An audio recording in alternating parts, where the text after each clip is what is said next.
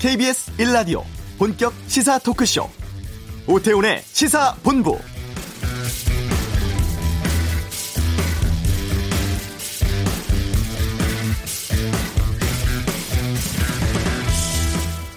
우리 씨름이 남북 공동으로 유네스코 인류 무형문화유산에 등재가 되었습니다. 공식 표기는 한국 전통 레슬링 씨름. 어제 아프리카의 모리셔스에서 열린 첫날 위원회에서 24개 회원국의 만장일치 합의를 결정이 됐고요.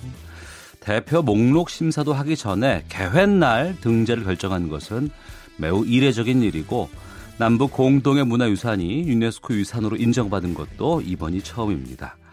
남북한의 씨름은 정신과 육체를 함양하는 동시에 마을 공동체 단결을 이끌어낸다는 점에서 그 연행과 전승 양상, 공동체에 대한 사회 문화적 공통점이 있어서 등재를 결정했다라고 밝혔는데요. 오태훈의 시사본부 잠시 후 아프리카 모리셔스 현지를 연결해서 등재 성과 또 현장 분위기 듣는 시간 갖겠습니다. 자영업자와 소상공인들의 부담을 덜어주기 위해서 신용카드 수수료 인하 방안을 정부가 내놨습니다. 경제 브리핑에서 짚어보겠습니다. 2부 정치를 둘러싼 가감없는 설전 정치화투 국회 예산 시민 상황과 화제 정치권 인사들에 대한 여야의 날선 의견 듣겠습니다. KBS 라디오 오태훈의 시사본부 지금 시작합니다.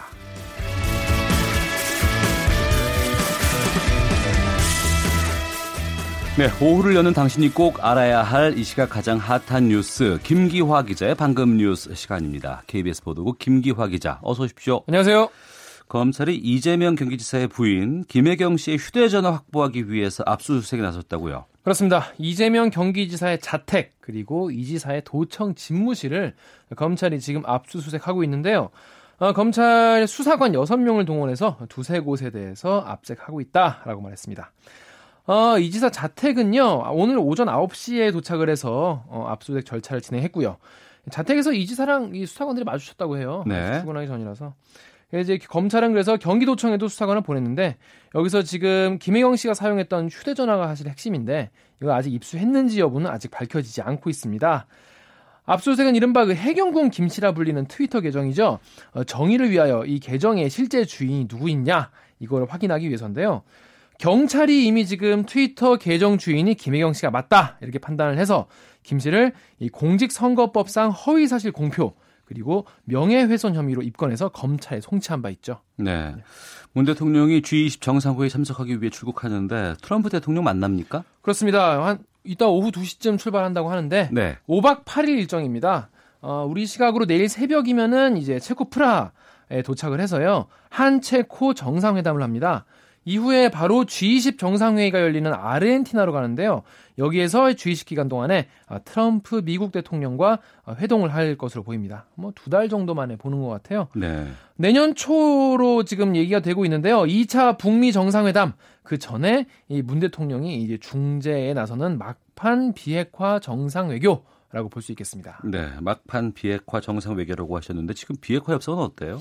지금 뭐 북미 고위급 회담이 한 차례 연기되지 않았습니까? 예. 그때 이후로 지금 전혀 진전이 없고 답보 상태라고 볼 수 있는데요.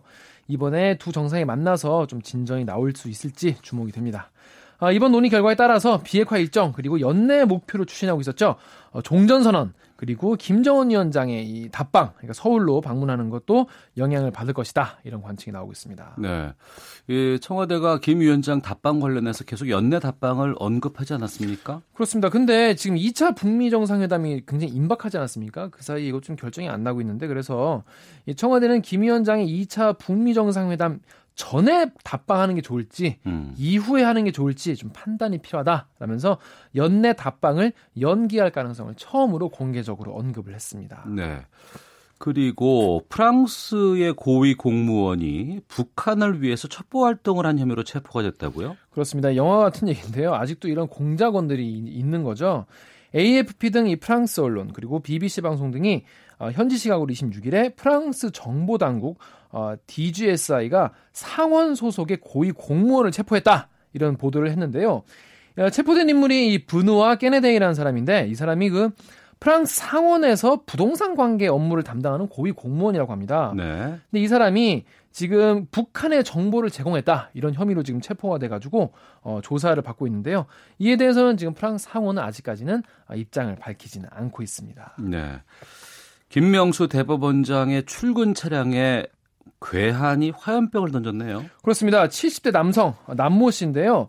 이 사람이 그 김영수 대법원장 차량에 화염병을 투척한 일이 벌어졌습니다. 오전 9시 10분쯤 이 출근길에 일어난 일인데요. 대법원 정문으로 들어오는 이 김 대법원자의 승용차에 차에 이 신나가 들어있는 페트병을 불붙여 던졌는데 뭐 다친 사람은 없었다고 합니다. 아, 남 씨는 현장에서 바로 체포돼서 경찰서로 인계됐는데 아, 가방에는 이런 페트병이 4개나 있었다고 하네요. 네. 왜 던진 거예요? 처음에는 이게 뭐 사법농단 때문이 아니냐, 음. 전직 대통령에 대한 재판 때문 아니냐, 뭐 이런 네. 추측이 있었는데 어, 남신 알고 보니까 이 강원도 홍천에서 돼지를 키우면서 이 친환경 사료를 만들던 농민인데요. 이 농산물 품질 관리원에서 이 친환경 이- 인증 갱신을 거부했다고 합니다. 음. 그래서 이거에 대해서 국가 상대로 손해배상 소송을 제기했는데 아, 지난 16일에 어, 패소 확정 판결을 받았다고 합니다. 남씨가.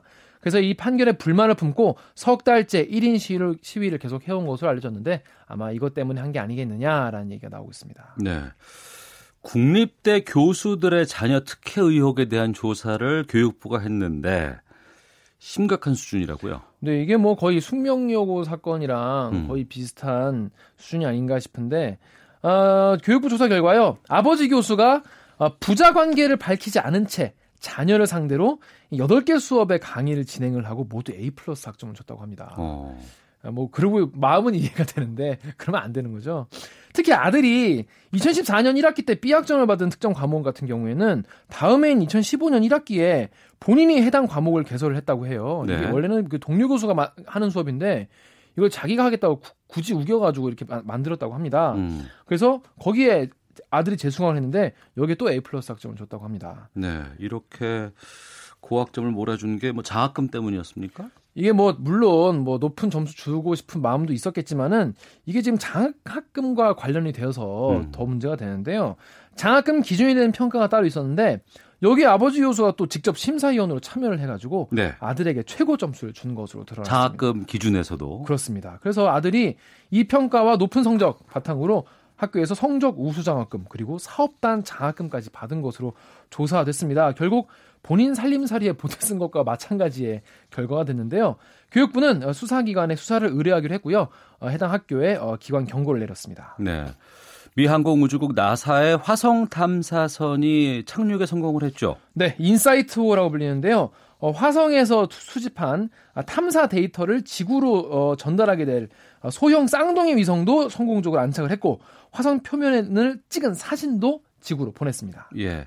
기존의 탐사선들이 갔던 걸로 알고 있는데 다른 점이 뭡니까? 아, 과거의 이 화성 탐사선들은요, 이 주로 이제 지 표면에 뭐가 있나, 또 뭐 생명의 흔적이 있나, 뭐 이런 거를 뭐 생명이 진짜 있나 이런 거를 확인하려고 했는데 네. 없는 거예요. 가보니까 없어. 그래서 이 지금부터는 어 그러면 이번에는 1.8m 길이의 로봇 로봇 팔을 이용해서요 네. 행성 표면에 지진계를 설치하고 어. 또 행성 그 내부에 이 못을 박아가지고 지하 5m 밑에 있는 열 감지기를 달아서 네. 온도를 측정한다고 합니다. 그 온도는 왜 재는 거예요? 저도 이게 궁금했는데 예. 이게 인류 화성 탐사 역사 50년 만에 처음으로 내부 탐사를 하는 건데요. 아. 이걸 통해서 사실 화성이 제2의 지구 후보지로 꼽히지 않습니까? 예. 그래서 아, 요걸 좀 이 조사를 해봐서 인간이 거기서 실제로 살 수 있는지 어. 예, 거기에 어떤 예, 땅을 개척하고 살 수 있는지 요거를 확인할 수 있을 것으로 기대한다고 합니다. 참 과학자들은 대단한 것 같습니다. 대단한 것 같습니다. 네, 김기화 기자였습니다. 고맙습니다. 고맙습니다. 자, 이 시각 교통상황 살펴보겠습니다. 교통정보센터의 윤여은 리포터입니다. 네, 최악의 미세먼지 상황은 운전자들에게도 비상입니다. 차내 환기가 어려운 상황이라 무엇보다 졸음 운전이 걱정입니다. 운전 중 물을 자주 마시고 졸릴 때는 반드시 쉬어가야겠습니다. 남해고속도로 부산 쪽 진주 4차로에 고장난 화물차가 있고요. 순천 쪽은 전 시간에 있던 사고 여파로 동창원에서 북창원 쪽으로 7km 정체입니다. 중앙고속도로 춘천 쪽은 춘천 분기점을 지난 원창터널 부근 1차로에 고장 난 고장난 화물차가 있고 중부내륙고속도로 창원 쪽은 장현터널 부근 1차로에서 승용차 사고 처리 중이라 주의가 필요해 보입니다. 경부고속도로 정체는 대부분이 작업 때문입니다. 부산 쪽 서울요금소에서 죽전과 북천안에서 망양휴게소 그리고 목천 부근 정체 모두 작업 여파고요. 경주터널 부근 작업 구간에서도 4km가량 밀립니다. 반대 서울 쪽은 활천 부근과 경주에서 건천휴게소 또 경주 터널 부근에서 작업 여파 받고 있습니다. KBS 교통정보센터였습니다.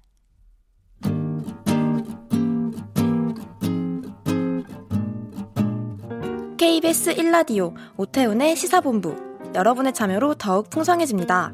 방송에 참여하고 싶으신 분은 문자 9730번으로 의견 보내주세요. 애플리케이션 콩과 마이케이는 무료입니다. 많은 참여 부탁드려요.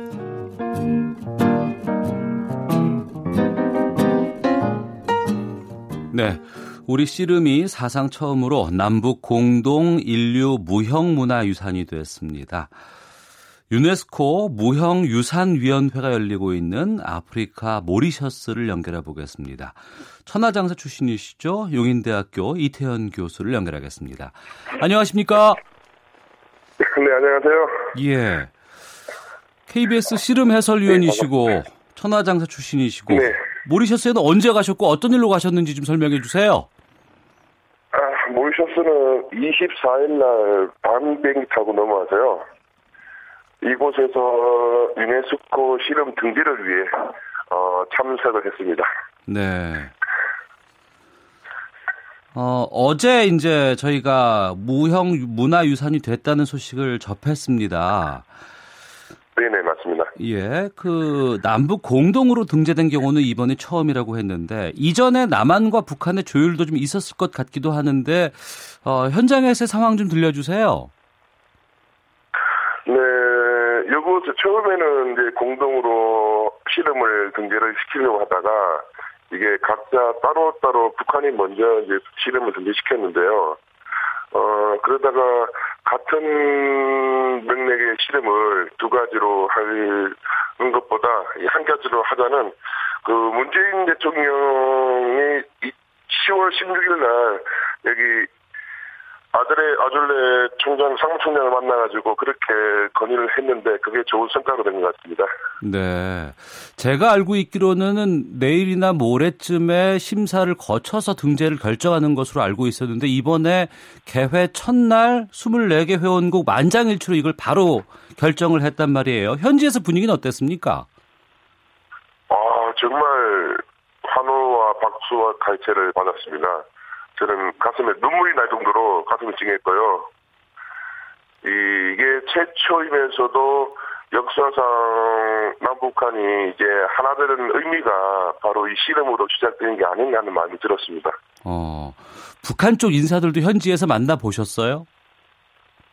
네, 잠시 10분 동안 잠깐 그 이제 thank you speech 할 때, 네. 어, 옆에서 같이 잠깐 인사만 좀 나눴습니다. 예. 어, 그때 잠깐 만났을 때 저희 박팔용 씨름 회장님이 그쪽 담당자를 작자 곁에 가서 우리 앞으로 씨름을 같이 좀 많이 교류를 하자고 이제 말을 전했는데요. 어 감사합니다라는 말을 들었습니다. 아, 그러셨군요. 북한에서도 네네. 씨름이 상당히 인기 있는 스포츠라면서요. 네, 그렇습니다. 많은 행사 때 신음을 행하고 있고요. 그리고 북한 주민들 자체도 신음을 많이 행한다고 얘기를 들었습니다. 예. 이후에는 우리 남한 씨름 선수와 북한의 씨름 선수가 공동으로 함께 좀 대회를 여는 것도 큰 의미가 있지 않을까 싶기도 하네요. 네, 북한의 모래를 반반 섞어서 씨름장을 만들어 놓고 북한이 함께 씨름을 하면은 굉장히 멋있을 것 같습니다. 예, 그렇군요. 어, 우리 네. 그 무형 문화유산으로는 이번이 스무 번째로 선정이 된 것으로 알고 있습니다. 뭐 종묘 재래악, 아리랑, 뭐 제주 해녀 문화 그리고 택견에 이어서 정식 스포츠로는 두 번째 등재인 셈인데 이렇게 네. 씨름의 문화적인 가치 인정받았다는 점에서 씨름인으로서는 보람이 클 것 같아요. 네, 그렇습니다. 굉장히 벅찬 어저께 하루였고요. 어, 이제 씨름이 이제 학생들에게 이제 문화적 가치도 인정을 받았고 세계적으로 씨름을 널리 알릴 수 있는 계기가 또 되지 않았나 생각이 듭니다. 네. KBS 이태현 씨름 해설위원과 함께 유네스코 무형유사, 무형문화유산으로 등재된 씨름 소식 좀 나누고 있습니다. 이 씨름의 문화적 가치 설명하기 위해서 공부도 많이 하셨다고 들었습니다. 예, 씨름이 어떤 면에서 이렇게 가치가 유산으로서 있는지 우리 청취자분들께 좀 설명을 좀 해주시죠. 어, 일단 과거부터 전해 내려오면서 그 전통성이 많이 변질되지 않았고요. 음. 그리고 이 삿바라는 도구, 도구가 전 세계의 유사 스포츠 중에서도 유일하게, 유일합니다. 아. 그래서 이 운동적인 역할이나 이런 것들이 많이 어, 행할 수 있는 기회가 되는 게 바로 삿바란 도구 때문에 그렇고요. 그래서 이 역사적 문화적 가치로 보면은 굉장히 보존 가치가 높은 스포츠, 스포츠라고 할 수 있죠. 예. 그 외국 인사들이 이 씨름에 대해서 충분히 이해를 하고 있던가요? 아, 보통 이제 외국에 설명할 때는 네, 코리안 레슬링으로 설명을 하는데요. 예. 에, 그 레슬링 중에서도 이제 샷바라는 도구가 유사한 있지만 이렇게 다리와 허리를 감싸고 하는 게 없기 때문에 어. 저는 이 부분에 대해서 좀 많이 외국인들에게 어필을 하고 다니고 있습니다. 예. 우리 씨름하고 자주 비교되는 것 중에 일본 스모가 있는데 이 스모도 네. 문화유산에 등재가 돼 있습니까? 아니요, 스모는 아직 문화유산에 등재가 되지 않았습니다. 아 그렇군요. 지난 네. 추석 때 저희 시사본부의 백두장사 서남근, 금강장사 김기수 선수를 초대했던 기억이 있습니다. 당시에 네. 두 선수들 모셔서 얘기를 나누다 보니까 정말 우리에게 대중적인 스포츠였던 씨름이 요즘 관심에서 조금은 좀 멀어져 가고 있지 않나라는 안타까움도 좀 소개를 하고 얘기를 나눴었는데 이태원 해설위원께서는 네. 이 문제 어떻게 풀어야 한다고 보세요? 씨름이 뭐, 뭐 요즘 현재 저는 볼 것들도 많고 있는데 저는 과거에는 이제 씨름이 교육으로서의 가치가 있어갖고 초등학교마다 씨름장이 있었고 모든 것을 행할 수 있는 장소와 교육이 있었는데 음. 지금은 그런 것들이 많이 부족해서 젊은 세대들이 씨름을 모르고 넘어가다 보니까 어. 이게 세월이 지나서 자꾸 외면받는 느낌도 있었, 있었습니다 솔직히. 예. 그래서 이런 문화적 가치가 있는 우리의 씨름을 교육기관이나 학교에서 초등학교에서는 무조건 필수로 좀 공, 이, 배우고 오면서 그래야지 행하면 재밌는 걸 알고 재밌는 걸 알기 때문에 보게 되고 다시 나이가 들어서 씨름당을 찾고 있는 이러한 어, 순리가 계속 이어질 수 있을 거라 생각됩니다. 예.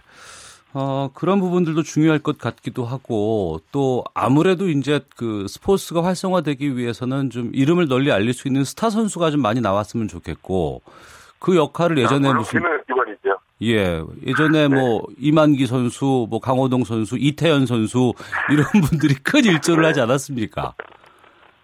네, 맞습니다. 어. 네, 선수들은 또 그, 네, 운동 쪽으로는 이런 것을 하기 위해 사람들을 팬들을 확보할 수 있는 어, 실력과 심성을 가지고 계속 열심히 해줘야 되겠죠. 또. 네. 그리고 이번 등재를 계기로 해서 진짜 북한과도 좀 씨름 교류가 좀 활발히 있었으면 좋겠다 싶기도 한데 그런 가능성들이 현지에서 좀 어떻게 보셨어요? 네, 지금도 이제 오늘도 계속 한 그쪽하고 만나서 이제는 됐으니까 개인적으로 만나고 싶은 마음을 있어가지고 오늘도 한번 나가서 예. 한번 찾아보려고 저희 내보려고요 한번. 아 그러시군요. 그저 네. 개인적으로는 이를테면 이제 명절 때라든가 추석 때라든가 설 때 어, 우리가 평양이라든가 서울이라든가 교류를 왔다 갔다 하면서 남북한의 선수들이 함께 네. 경기를 치르는 것도 큰 도움이 될 것 같은데 그런 부분들 현장에 있는 북한 씨름 그 위원들에게 좀 많이 좀 전달해 보시면 좋을 것 같아요. 네, 알겠습니다. 또 그렇게 해보겠습니다. 예. 지금 거기가 몇 시입니까? 아침 7시입니다. 아, 그러시군요.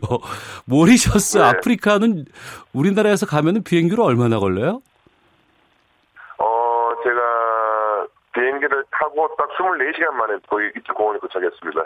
꼭 하루가 걸렸군요. 네네. 어, 이후에 일정은 그럼 어떤 것들이 있습니까? 아, 이제 오늘은 가서 이제 북쪽 한번 만나려고 노력을 하고요. 예. 예, 그 다음에 이쪽에서 이제 다른, 어, 나라 사람들이나 우리 씨름에 대해서 좀 더 어필을 하고 음.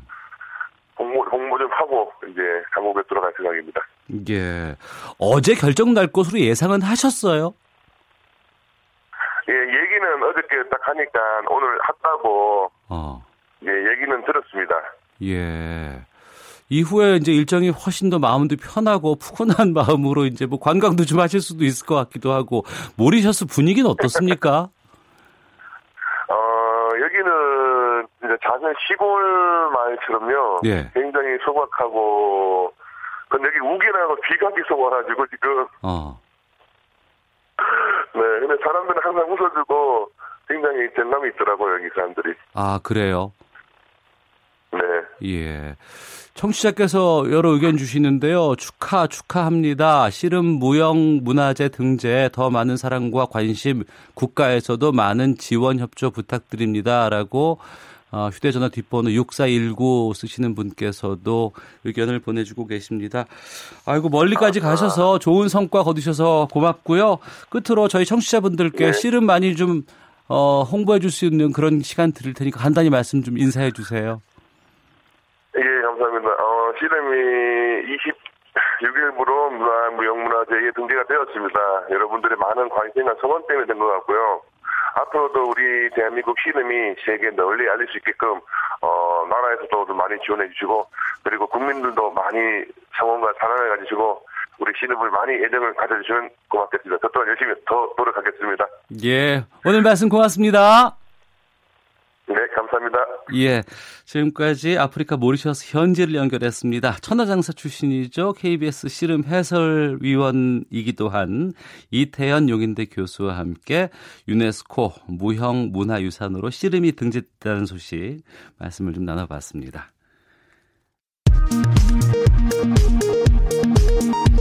헤드라인 뉴스입니다.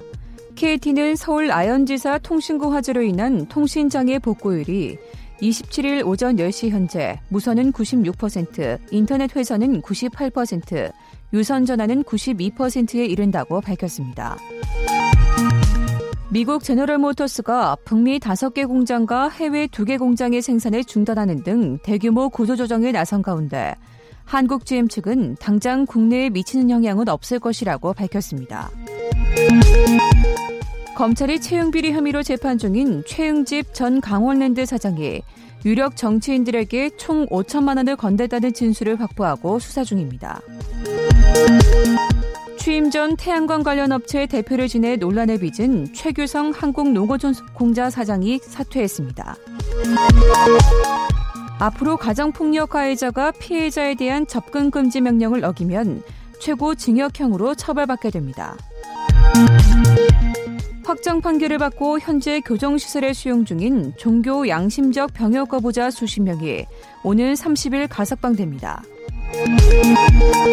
앞으로 3층 이상 필로티 형식 건축물은 설계와 감리 과정에서 전문 기술자의 협력을 받고 필로티 기둥 등 주요 부재의 시공 과정을 촬영해야 하는 등 안전 관리가 강화됩니다. 우리나라 여야 국회의원 8명이 오늘 독도를 방문한 것과 관련해 일본 외무성이 도저히 받아들일 수 없다며 항의했다고 NHK가 보도했습니다. 지금까지 헤드라인 뉴스 정한나였습니다.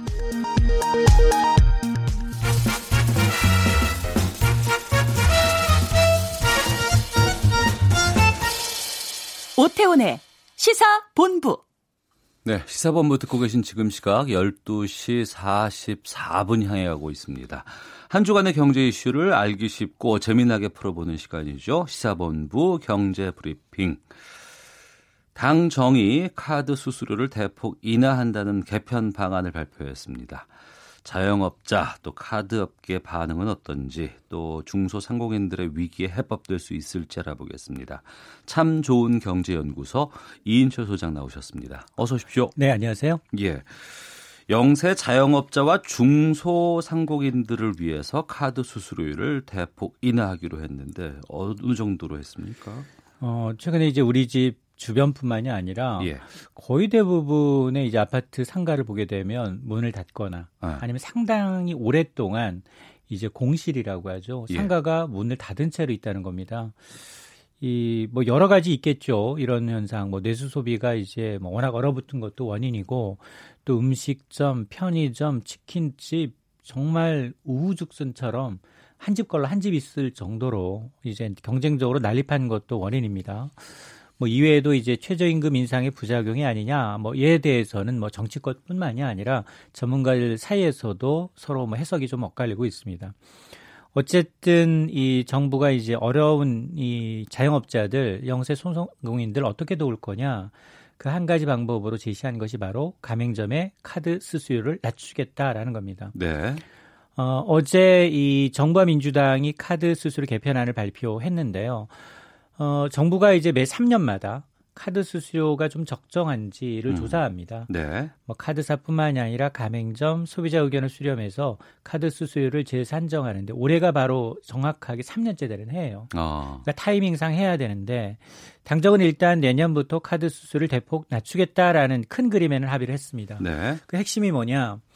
어, 카드 수수료를 우대하던 구간이 있습니다. 정부가 인위적으로 카드 수수료를 좀 조정하는 구간이 있는데요. 네. 지금까지는 연매출 5억 원 이하 가맹점에 한해서 어. 어, 카, 우대수를 해줬다면 내년부터는 이 연매출 30억 원 이하인 가맹점까지도 확대하겠다라는 게 그 핵심입니다. 네.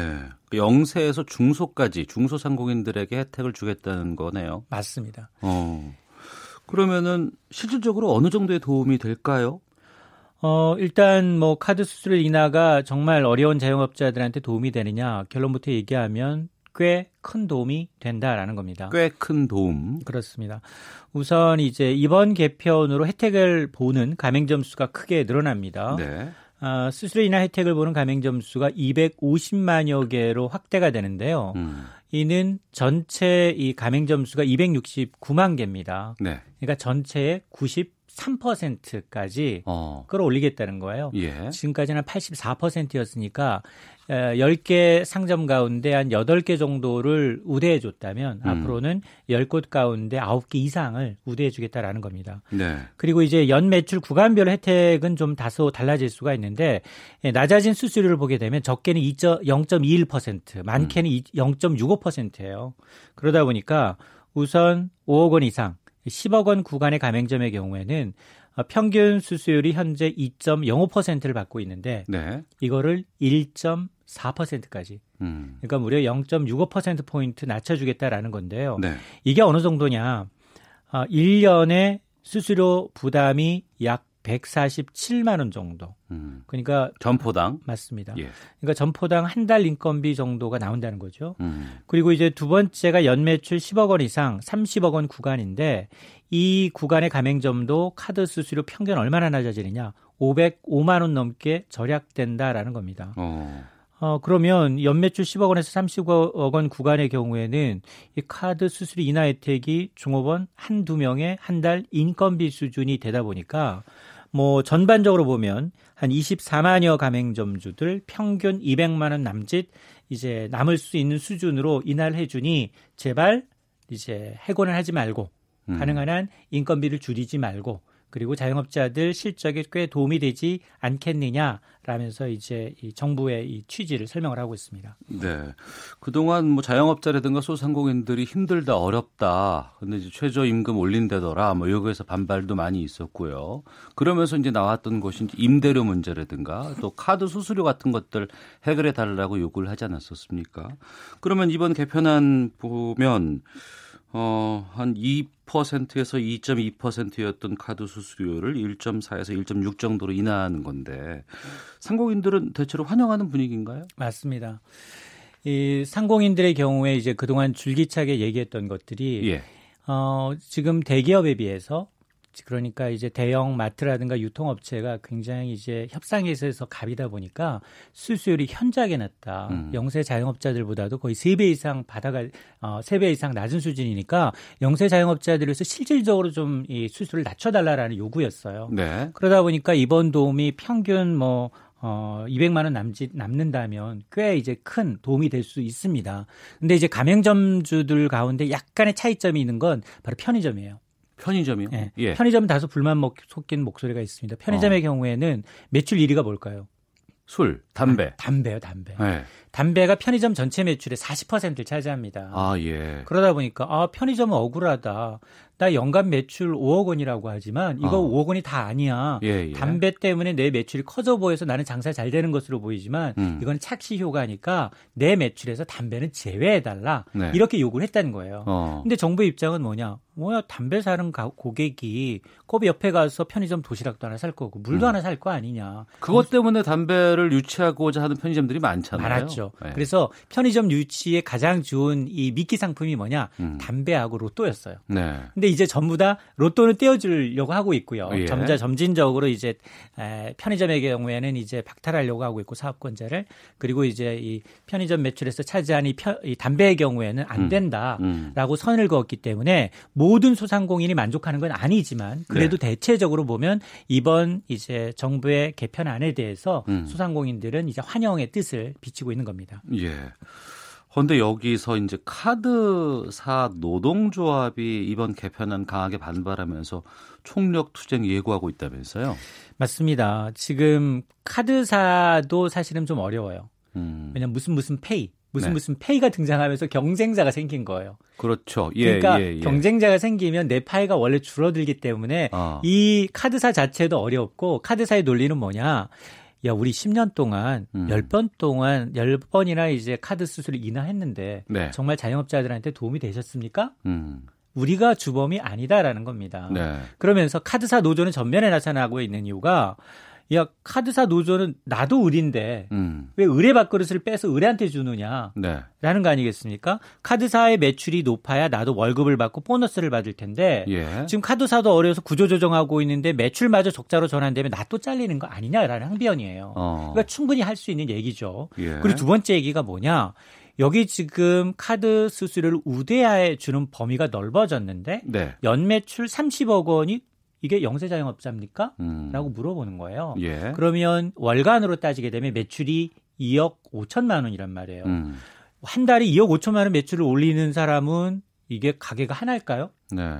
두세 개 이상 있을 수 있다는 겁니다. 어. 그러니까 중산층 이상의 자영업자들을 돕기 위해서 네. 카드 노조의 어떤 밥그릇을 빼앗는 행위가 될 수 있다. 을과 을의 대결로 비화될 수 있다라면서 반발하고 있고 음. 그러면서 이 카드사 노조의 경우에는 지금 정부의 수수료 인하 개편안에 대한 어떤 철회, 네. 철회해라. 만약 철회하지 않는다면 총력 투쟁하겠다라고 선포를 하고 있어요. 어. 사실 이달 초부터 이런 당정이 이제 카드 수수료 인하 방치 방안이 정해졌다 이런 분위기 때문에 계속 이 당사 앞에 가서 이제 항의를 했었거든요 네. 시위를 했었는데 보니까 어제도 국회에 난입했어요 음. 그래서 몸싸움도 벌어졌습니다 아니 10년 동안 받지 않느냐 니네 지금 정부가 지금 뭐 자영업자 위기에 대한 근본적인 해법을 모색하지 않고 네. 당연히 수수료 인하만으로 이제 강요하는 것은 어불성설이다라고 이제 주장을 하고 있는 겁니다. 노동조합은 뭐 보신, 본인들의 여러 가지 근로 조건이라든가 노동 조건이라든가 이런 부분들이 달려 있다고 해서 그럴 수 있다고 치고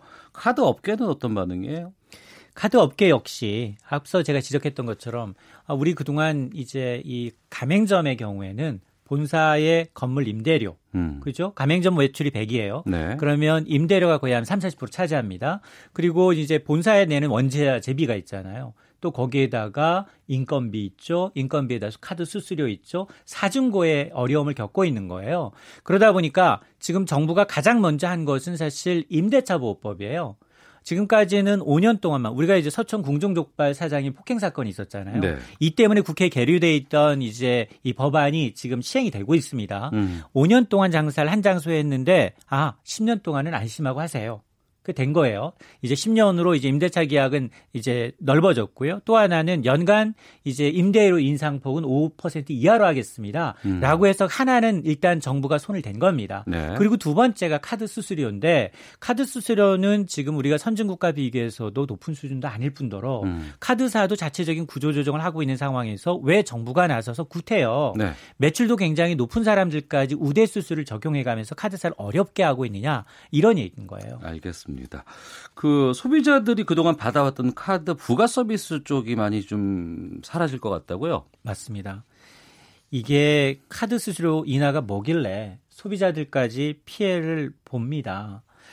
지난해 기준 카드 회원들이 누린 카드 부가 서비스 규모가 약 5조 8천억 원대라는 게 금융당국이 이번에 계산을 해본 결과예요. 네. 그런데 이는 카드 회원들 낸 연회비를 따져봤더니 7배 이상 지나치게 이 과도하게 많다라고 보고 있는 겁니다. 그러면서 금융당국은 뭐라고 지시를 내리고 있느냐?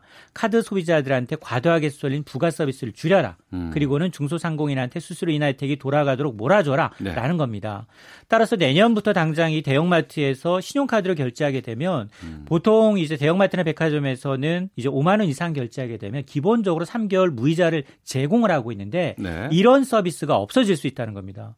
그리고 카드 결제 도, 어떤 서비스에다 몰아, 몰아서 사용을 하고 계세요? 저요? 네. 뭐 여러 가지 다 살 때 하죠. 그죠? 네. 그러니까 예를 들어서 가장 인기 있는 게 마일리지거든요. 아. 그러니까 사용 금액에 따라서 1,000원이든 1,500원이든 비행기 마일리지 누적 서비스를 해주거든요. 예, 예. 그러니까 그렇게 굉장히 메리트가 있는 것은 줄여요. 어. 카드사가. 그런데 이 지금 정부가 금융당국이 이렇게 멍석을 깔아놓으니까 카드사들은 그걸 없애고 싶었는데 음. 등 떠밀려 없애는 거지만 실질적으로 본인이 없애겠다는 의지가 굉장히 반영이 되는 거거든요. 네. 이런 마일리지 누적 서비스, 놀이공원 할인, 백화점 마트 할인, 뭐 교통카드 할인 이런 이제 서비스가 많이 사라지게 되면 결국은 이런 이 수- 카드 수수료 인하가 카드사 노조뿐만이 아니라 소비자들까지도 이제 혜택을 좀 줄이는 결과를 낳고 있다는 겁니다. 네. 어, 모두가 다 만족할 수 있는 대책은 없는 것 같기도 하고 한편으로는 또 여러 가지 어, 자구책의 일환일 수도 있을 것 같고 이 수수료를 낮춘다고 이 자영업자 위기 어떻게 해결될지 이건 어떻게 보세요? 일단 여기도 마찬가지거든요. 최저임금 올렸더니 어 을들의 싸움이었어요. 자영업자가 어려우니까 자영업자 구제하기 위해서 카드 수를 낮췄어요. 그러니까 카드사 노조가 또 날리고 소비자들의 혜택이 없어지고 있어요. 그러니까 정부가 중심을 잡아야 될 건 을과 을이 대결이 되지 않도록 조율하는 겁니다. 알겠습니다. 자, 아, 참 좋은 경제연구소 이인철 소장과 함께했습니다. 말씀 고맙습니다. 네, 감사합니다. 예, 1부 여기서 마치도록 하겠습니다. 잠시 후 2부 정치화투 준비가 되어 있고요. 하재근의 문화살롱도 함께 하십니다. 뉴스 들으시고 잠시 후 2부에서 뵙겠습니다.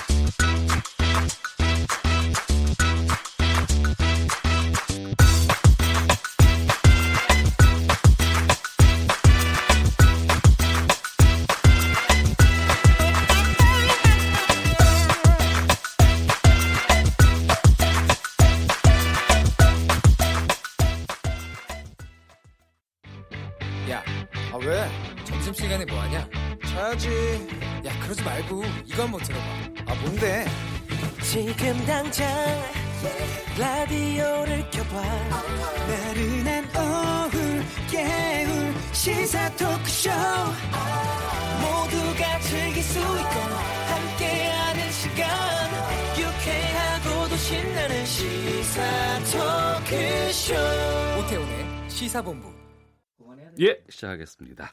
KBS 라디오 오태훈의 시사본부 매주 화요일 현안 둘러싼 여야 국회의원들의 가감없는 설전 정치 화투 시간인데요. 미리 인사를 살짝 해주셨습니다. 더불어민주당의 김성환 의원, 자유한국당의 백승주 의원 두 분과 함께합니다. 두 분 어서 오십시오. 네, 안녕하셨어요. 김성환입니다. 예, 안녕하십니까. 백승주입니다. 네. 자, 국회 예산결산특별위원회에서 어, 자유한국당, 바른미래당 등 야당이 정부에 4조 원 세수 결손 대책 요구하면서 예산안 심사 잠정 중단한 상황입니다. 민주당은 상식에 부합하지 않는다며 정상화 촉구 중인데요. 예산은 법정 처리 시한이 얼마 남지 않았습니다. 글쎄요, 지금 상황 어떤지 두 분께 좀 여쭙겠습니다. 먼저 어, 백승주 의원님, 네. 그 지금 잠깐 그 심사 잠정 중단한 이유는 무엇입니까? 지금 이제 예산안이 각 상임위원회에서 그 예산 소위에서 된 것을 소소위에서 마지막 이제 조정을 하고 있는데 그 소소위가 이제 그 주요 정당 간에 또 소소위 원 간에 여러 가지 입장 차이 때문에 뭐 파행과 정상화를 반복하고 있죠. 네. 그래서 소소위가 그래도 치열하게 또 예, 국민이 볼 때는 회의 안 하면은 음. 놀고 있구나 생각하는데 또 파행 겪어도 그 파행 그 이후에도 바로 그 예산안에 대한 주장을 점검하고 새로운 네. 주장을 만들기 때문에 예산 심의는 어, 파행과 관련 없이 계속 진행되고 있다 이렇게 봐야 됩니다. 근데 지금 예산안 심의가서 국민들이 좀 걱정하는 부분도 많겠지만 어, 우리 자유한국당에서는 어, 편성을 국민 눈높이에 맞춰서 이렇게 편성하려고 하고 있고 좀 불효불급한 예산을 좀 줄이고 또 그 대신에 국민들이 가장 지금 어려워하고 있는 일자리 문제 이런 문제에 대해서 어, 좀 더 많이 어, 정말 가짜 일자리가 아닌 진짜로 어, 성장 동력을 살릴 수 있는 그런 예산을 좀 많이 확보하려고 노력하고 있, 습니다 네. 어, 민주당 쪽에서는 상식에 부합하지 않는다면 정상화 계속 좀 요구하고 있는 상황인데 김성환 의원님 말씀해 주시죠. 잘 아시겠지만 얼마 전에도 어, 무슨 조국 수석의 사태 뭐 어, 국정조사 요구 등 하면서 거의 일주일 이상 국회를 파행시켰잖아요. 예, 예. 그 부분에 대해서 사실 여당 입장에서는 어, 서울시의 에, 뭐 채용 비리건이 사실상 드러난 게 아무것도 없음에도 불구하고 음. 어, 국정에 대한 무한 책임을 지고 있기 때문에 네. 우리 내부에 반발이 있었음에도 불구하고 국정조사를 수용하고 국회를 정상화했잖아요. 네. 그런데 또 어, 무슨 4조 원 뭐 운운하면서 심사를 중단하는 것 이건 음. 참 어, 국가 살림을 결정해야 된 중요한 시기에 네. 있어서는 안 될 일이라고 생각을 합니다. 어쨌든 어, 가급적 조속하게 어, 심사가 재개돼서 네. 국민 살림이 법정 기일 안에 어, 마무리될 수 있도록 하면 좋겠다고 생각합니다. 처리 시한이 12월 2일까지인가요? 그렇습니다. 근데 일요일이니까 이번 금요일까지는 처리를 좀 해야지 정상화되지 않을까 싶기도 한데 가능한가요, 백승주 의원님? 12월 2일까지 이제 국회가 예산을 통과시키도록 법적으로 예. 되어 있지만 이게 이제 통과 안 되었을 경우에 대비한 예. 예상 운용에 대한 여러 가지 제도 장치가 마련되어 있습니다. 아 그래요? 지난해 어. 예산을 기준으로 준 예산을 운영하는 문제도 있고 하기 예. 때문에 어, 법적 시한을 지키는 게 중요하지만 지금 물리적으로 좀 불가능합니다. 어. 그래도 어, 좀 더 이것을 예산을 좀 꼼꼼하게 예. 에, 살피는 국회는 예산과 관련해서 큰 권한이 있는 것에 없, 적습니다. 예. 산 과정이라는 걸 보면은 정부가 편성권을 쥐고 있고 국회는 심의권 그리고 음. 있고 행정부가 집행권, 뭐 감사원이 예산에 감사권을 쥐고 있는데 집행에 대한 감사권을 쥐고 있는데 마지막 편성할 때 결국 정부 동의가 없으면은 네. 심의 자체가 안 돼요. 음. 그 이런 부분에 가는데 지금 큰 쟁점이 되고 있는 부분이 그 남북한 협력 기금에 대한 문제인데 네. 이 남북한 협력 기금이 1조가 넘어요. 1조 2천억 정도 이런 데 대해서 어, 음, 뭐 줄이자, 늘리자 이런 걸 떠나서 예. 그 예산의 편성 내용을 음. 어, 좀 더 국민이 더 많이 알 수 있도록 어, 또 그, 그런 어, 공개의 원칙, 투명성의 원칙 이런 부분을 좀 강조하는 갈등을 좀 저, 서로 입장 차이가 있는데 어쨌든 어, 법정 시한 이런 문제도 지키는 것도 중요하지만 네. 좀더 국민 눈높이에 맞춰 꼼꼼하게 살피는 과정이 필요하다 이렇게 생각을 합니다. 꼼꼼하게 살피기 위해서는 법정 처리 시한을 넘길 수밖에 없지 않은가 지금 불가능 물리적으로 불가능한 것 같다라고 백순주 의원께서 말씀해 주셨는데요. 김성환 의원님. 네, 그러니까 국회를 파행하지 파행시키지 않고 예. 꼼꼼하게 볼 시간이 충분히 있는데 정작 파행을 거듭하다가 어, 시한이 모자란다고 하는 게 어불성설이지요. 음. 지금 우리 백승주 의원님 말씀하신 남북 협력 기금만 해도 네. 어, 남북이 굉장히 대결적 상태에 있을 때도 그 기금을 1조 원 이상 늘 편성을 했었거든요. 예. 오히려 그때보다 총액은 더 줄었어요. 음. 그런데 지금은 뭐 아시다시피 이제 조만간 남북 철도에 대한 공동 조사와 어, 남북 철도 연결 등등의 사업이 아주 가시적으로 오고 있는 상황이잖아요. 네. 그런 거를 감안해 보면 이걸 가지고 트집을 잡는 건 말이 안 되는 거죠. 음. 저희가 보기에는 예. 어, 아마 뭐 조금 조금 기한이 길어지더라도 김성태 원내대표의 임기가 얼마 안 남아 있기 때문에 김 김성태 원내대표의 원내 전략의 일환으로 또 이게 시간이 좀 끌리는 건 아닌가 또 그런 어, 뭐랄까 의구심도 한편으로 있습니다. 최소한 그 전에는 되지 않을까라고 네. 생각을 합니다. 그, 예. 남북 협력 기금 말씀이 나와서 그런데 이 단초를 누가 제공했는걸 따져보면요. 네. 어, 남북 협력 기금이 어떻게 편성되고 어떻게 사용되는지가 잘 납니다. 절차적으로 하는데 예를 들어서 이번에 에, 어, 그 개성 공단 안에 남북 연락 사무소 설치하는데 처음에 사업 시작할 때 보고할 때는 8,600만 든다고 보고를 했는데 실제로는 97억이 들었어요. 113배가 더 들었습니다. 이런 부분을 보면서 아 이게 협력 기금의 운용에 대해서 이전보다는 좀 더 투명하게 해야 되겠다. 음. 어떻게 8,600만 든다고 시작한 것이 그 단기간에 인테리어 보수하는데 113배가 더 들어서 90, 98억이 들었죠. 이런 부분에 대해서 그런 일이 있고 나니까 아 이게 집행 과정에서 편성 과정에 좀 국민들이 더 투명하게 알도록 해드려야 되겠다 이런 입장이죠. 예. 네. 두 분께 제가 이 부분은 확인하고 이제 넘어가야 될 것 같은데 저희가 12월 2일까지 이게 처리가 되지 않으면 정부 원 안대로 간다라고 얘기를 들었었거든요. 근데 그것은 아닌 건가요? 그러면 이후에 계속 시한을 넘기고 나서도 국회에서 처리할 수 있는 내용들은 좀 있는 건가요? 어떻습니까? 두 분 중에서 어느 분께서 말씀해 주시겠습니까? 부이란 말을 씁니다. 예. 그때까지 그 예결 위에서 되지 않으면 정부 원안이 예. 본회의에 자동 상정됩니다. 아, 상정되는 자동 상정되는데 이렇게 아. 지난해도 그렇습니다. 상정되면은 뭐 그 부결될 수도 있겠군요. 상정된 네. 일란이 하나 상정되고 예. 그다음에 정부가 이제 예결위를 통해서 상임 거쳐 온 것을 하면은 어, 국회안이 다시 부의되는 거예요. 두개 음. 안이 되면은 그 중에서 이제 국회안이 통과되는 네. 절차인데 어떤 안이든 간에 국회의 어떤 의결 절차를 거쳐야 되기 때문에 음. 어뭐 부의된다 해서 그 안이 통과되는 것보다는 정부 어차피 국회에 수정안이 나와야 네. 수정안대로 가, 간다고 봅니다. 어, 네. 그럼 언제쯤 정상화 될 것으로 보이세요, 김성환 의원님? 그러니까 뭐 정상화야 곧 되겠죠. 네. 어, 저희는 가급적 법적 시를 지키는 게 좋겠다고 생각을 하는데 김성태 원내대표 임기가 12월 11일인가요?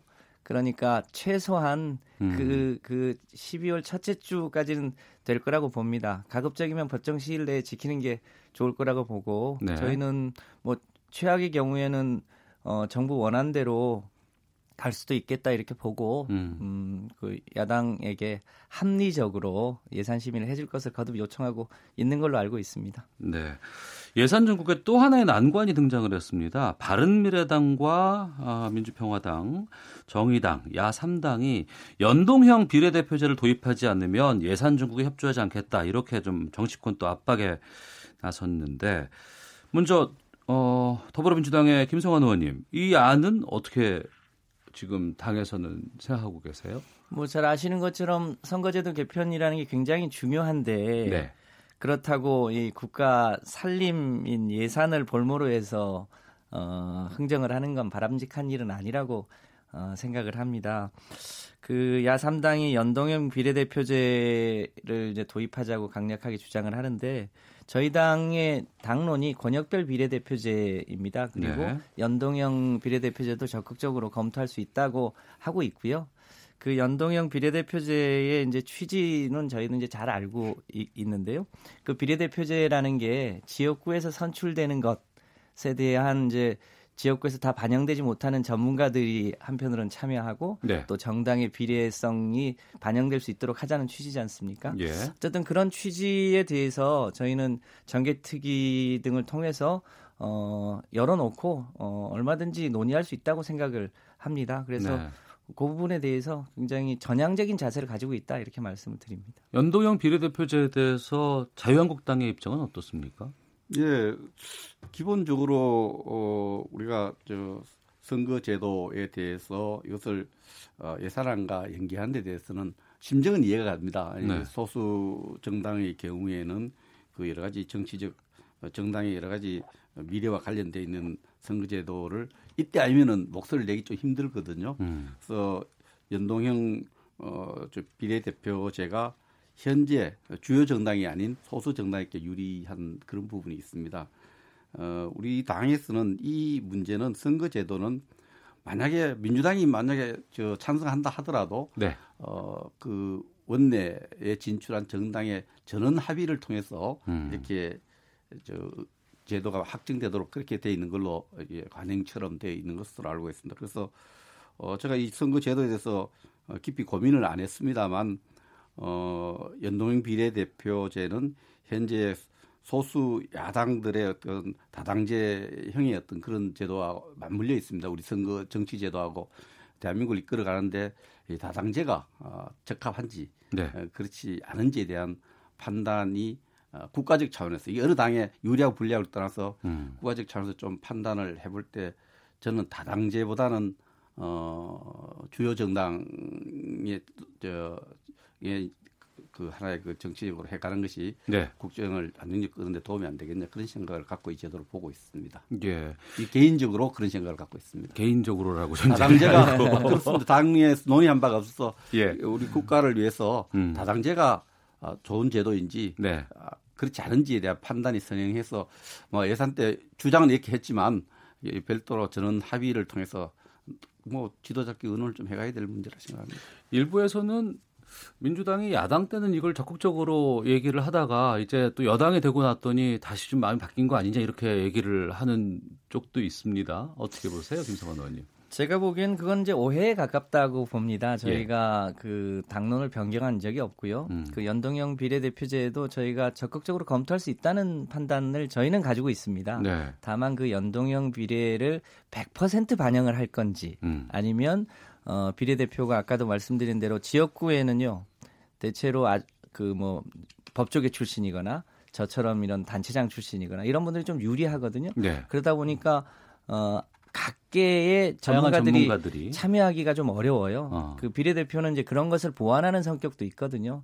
그런 거를 감안해 보면 어, 100% 연동형으로 갈지 아니면 일부 일부는 이제 전문가들이 참여할 수 있는 구조를 만들지에 대해서는 정개특위에서 얼마든지 논의할 수 있고 네. 또이 문제가 어디랑 붙어 있냐면 연, 100% 연동형 비례대표 혹은 이제 병립형 비례대표로 가더라도 의원 정수를 몇 명으로 할 거냐에 따라서 제도 전체가 어, 음. 어, 설계가 달라질 수 있습니다. 예. 아직 이런 부분에 대한 국민적 합의가 크지 않기 때문에 어, 정개특위에서 충분히 논의하고 정개특위에서 이제 몇 가지 안이 나오면 그걸 가지고 또 국민 여론을 수렴하면서 저희 당이 어, 전향적으로 국민들 의사를 수렴해서 어, 반영할 생각을 적극적으로 가지고 있습니다. 정개특위가 지금 정의당의 심상정 의원이 이제 위원장으로 되어 있고 올해 말까지 이게 지금 운영을 하는 걸로 알고 있는데 두 분은 연장 가능성에 대해서는 성과가 나오지 않았을 경우에는 어떻게 보세요?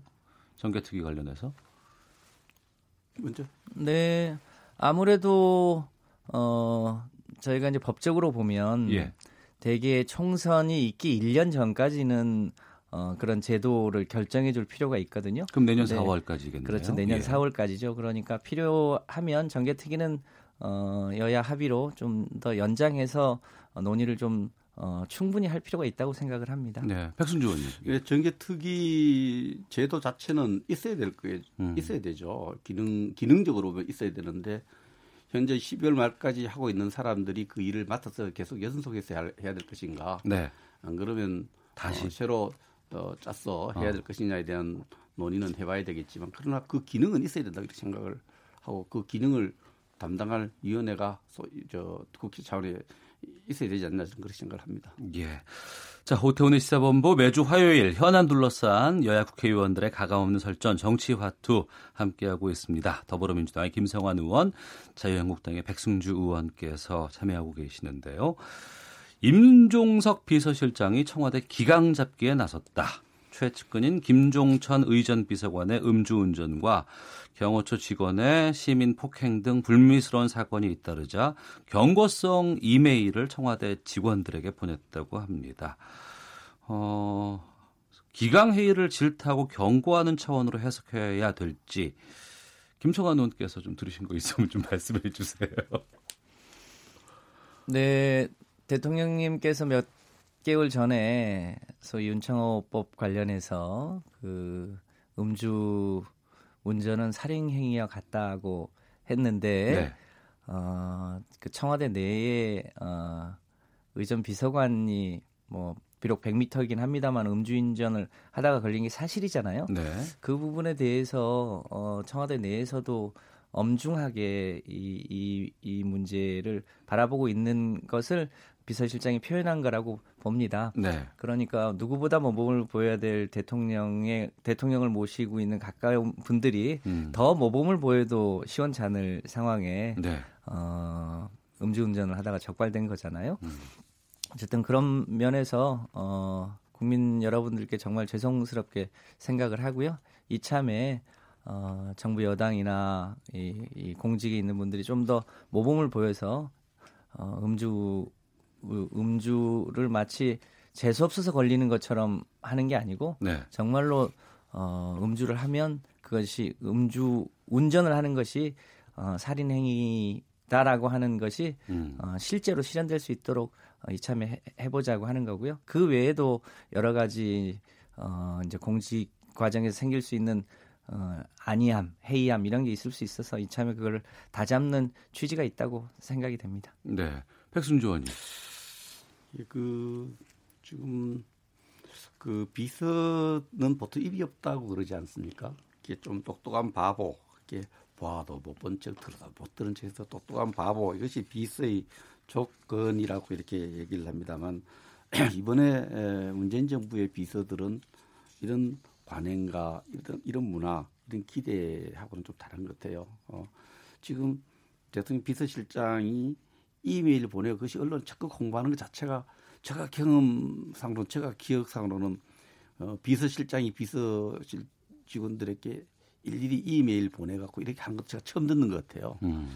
어, 뭐냐면 이게 어, 전체적으로 어, 우리 지금 국가적으로 보면 이런 어, 뭐 김종천 비서관 일탈 이런 문제에 대해서 제기하는 문제 아주 마이너한 문제입니다. 적은 문제인데 어, 청과 당과 정부와의 관계에서 어, 청의 위상이 굉장히 더 강화되고 높아졌다는 이런 생각을 갖고 있어요. 그래서 예를 들면은 민정수석, 조국 수석이 경제 관료들에게 책임이 이, 있는다는 그런 있다는 이런 뉘앙스를 주는 표현을 하거든요. 참 최근 경제 사정 보면 뭐 가슴이 아프다 이런 표현들은 이전에는 상상할 수 없던 일입니다. 청와대의 비서가 이렇게 다른 부처의 이 장관들 질책하는 듯한 이런 어, 어떤 메시지를 남기고 이런 부분들은 네. 어, 뭐 그래서 새로운 문화라고 하면 또 새로운 문화겠죠. 옛날에 뭐 입이 없다는 문화 대신에 새로운 어떤 소통의 주인으로서 또 국정의 주인공으로서 자리매김하는 그런 부분도 있겠는데 어떤 이런 일탈보다도 작, 저, 큰 일탈이죠. 뭐, 김정춘 비서관 작은 일탈, 큰 일탈보다도, 어, 청와대 비서와 내각과 우리 집권 여당의 관계를 한번 살펴보는 그것이 우선이 아닐까 살펴보는 기회로 삼았으면 좋겠습니다. 예. 유성원 그, 의원님, 예. 어, 조국 수석 얘기가 나와서 그런데 그 야당은 이제 사실은 비판하고 말로 하는 거죠. 음. 그런데 여당은 사실상 무한 책임을 지는 자리 아닙니까? 네. 어, 뭐좀 되돌아보면 올 초만 해도 남북이 거의 전쟁하는 분위기까지 갔었는데 지금 언제 그랬냐시피 굉장히 이 이제 전쟁은 사실상 종전 선언을 하진 않았습니다만 어, 굉장히 평화적인 상황으로 어, 변했잖아요. 네. 그 여당의 무한 책임의 범위 있죠. 음.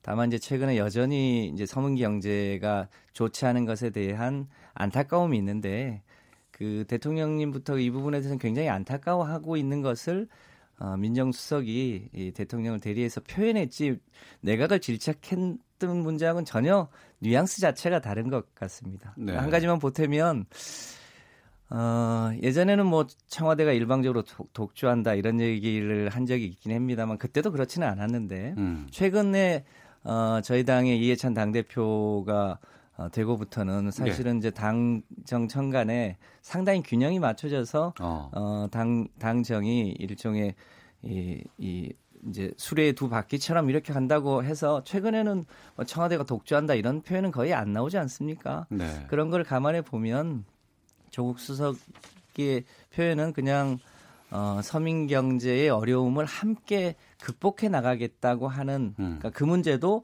어, 남북의 평화가 정착하는 것처럼 궁극적으로는 해결하겠다고 하는 일종의 무한 책임의 표현이다. 네. 그렇게 봐주시면 감사하겠습니다. 예, 김승환 예, 의원님 말씀대로 하면은 뭐 큰 그 진정서 그렇게 볼 수 있지만 결국은 어, 어떤 자리에 있는 분들이 예, 말씀을 하고 나면은 그 말씀에 대한 해석의 권한은 국민들한테 있습니다. 아, 오늘 방송을 하지만 방송하고 나면 제 말을 무슨 뜻을 갖고 했느냐는 청취자들이 갖고 가는 거죠. 그래서 어, 당과 청의 관계에서 당과 내각과의 관계에서 어, 지금 김성환 의원님처럼 그렇게 해석을 잘 하지 않고 있고요. 어, 청이 너무 어, 어, 위에서 모든 일을 청을 청이 한다 이런 이미지를 주고 있는데 그런 느낌을 갖고 있는데 어, 민정수석이 또 경제 문제까지 언급하니 음. 아 이렇게 아 역시 세구나 또 경제 부처 주무장관들도 그 말을 듣고 어떻게 해석할지 모르겠습니다. 국민들은 그렇게 해석하지 않고 네. 어, 민정이 이제 어려운 것을 고통을 같이 하구나 이렇게 생각하지 않고 어, 좀 다르게 해석하고 있는 부분에 대해서 말씀하시는 분들이 좀 사려 깊게 받아들여야 되지 않겠나 생각을 합니다. 네. 청와대의 힘이 좀 너무 세다. 어, 청와대가 어, 비서는 사실 그림자처럼 네. 안 보여야 되거든요. 제가 볼 때는 모든 것은 비서실장 또 수석도 5급 행정관 또다 어, 그 비서일 뿐입니다. 네. 비서가 네. 어떤 그 어떤 정부를 주도하고 음. 어, 저 그런 부분들은 우리 문화나 우리 시스템상 맞지 않다. 법에 네. 맞지 않고 조직 저, 정부 조직책에 맞지 않다 생각을 가집니다. 임종석 비서실장이나 조국 민정수석 같은 경우에는 최근에 이제 여러 가지 SNS에 이제 글을 이제 올리는 이러한 소통들을 좀 하고는 있습니다. 이 부분에 대해서는 어떻게 보세요, 김성원 의원께서는? 제가 보기에는 과거 이 과거 시대의 문화에 익숙해 있으면 그런 게좀 어, 거슬릴지 모르겠습니다. 과거에는 네. 소위 명령과 복종이 있었고 음. 그 안에 어떤 협작이 있거나 어떤 부정이 있어도 뭐랄까요 그것이 감춰졌던 시대가 있었죠. 네. 요즘 시대는 그런 게 감춰지지 않죠. 오히려 이제 수평화됐죠. 수평화된 대신 언론이 열려 있는가 그것이 훨씬 더 중요합니다. 과거 정부만 해도 어 지금 야당이 여당일 때 청와대가 겉으로는 잘 안 드러났지만 뒤로 블랙리스트를 지시한다든지 이런 일이 횡행했잖아요. 그런 거에 비하면 오히려 어, 언론에게 솔직하게 의사를 전하거나 이런 게 훨씬 더 저는 어, 지금을 네트워크 시대라고 하는데 네. 그런 네. 수평 시대에 맞는 그런 행위라고 행동이라고 판단합니다. 알겠습니다. 더불어민주당의 김성환 의원, 자유한국당의 백승주 의원과 함께 정치화투 진행하고 있는데요. 헤드라인 뉴스 듣고 계속 이어가도록 하겠습니다. 경기도나 우려가 커지고 주가가 하락하며 소비자가 체감하는 경기가 더 나빠졌습니다. 한국은행이 오늘 발표한 이달 소비자 심리지수는 96으로 지난달보다 3.5포인트 하락했습니다. 롯데그룹이 금융계열사인 롯데손해보험과 롯데카드를 매각하기로 방침을 정했습니다. 검찰이 이른바 해경군 김씨 사건과 관련해 이재명 경기도지사 집무실에 대한 압수수색이 진행됐습니다. 계약과 관련된 전화통화 녹음 내용을 확인하고 싶다는 소비자의 요구를 거부하면 과태료 처분을 받게 됩니다. 공정거래위원회는 오늘 국무회의에서 6월에 공포된 개정 방문 판매법의 시행령 개정안이 통과돼 다음 달 13일부터 시행된다고 밝혔습니다. 미국 국무부의 고위관리가 2차 북미 정상회담 전 재미교포 이산 가족의 전화나 영상 상봉이 이뤄질 수 있다는 언급을 했다고 자이아샤 방송이 보도했습니다.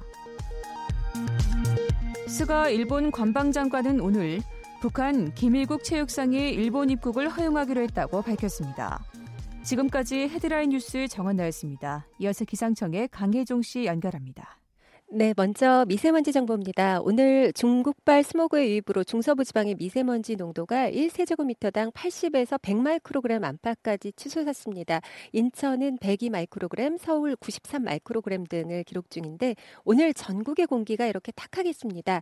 중부 지방은 특히 오늘 오후부터 밤까지 황사가 나타나는 곳이 있겠고 백령도는 이미 관측이 됐습니다. 내일 새벽까지 남부 지방으로 황사 예보도 있으니까 마스크 꼭 챙기시기 바랍니다.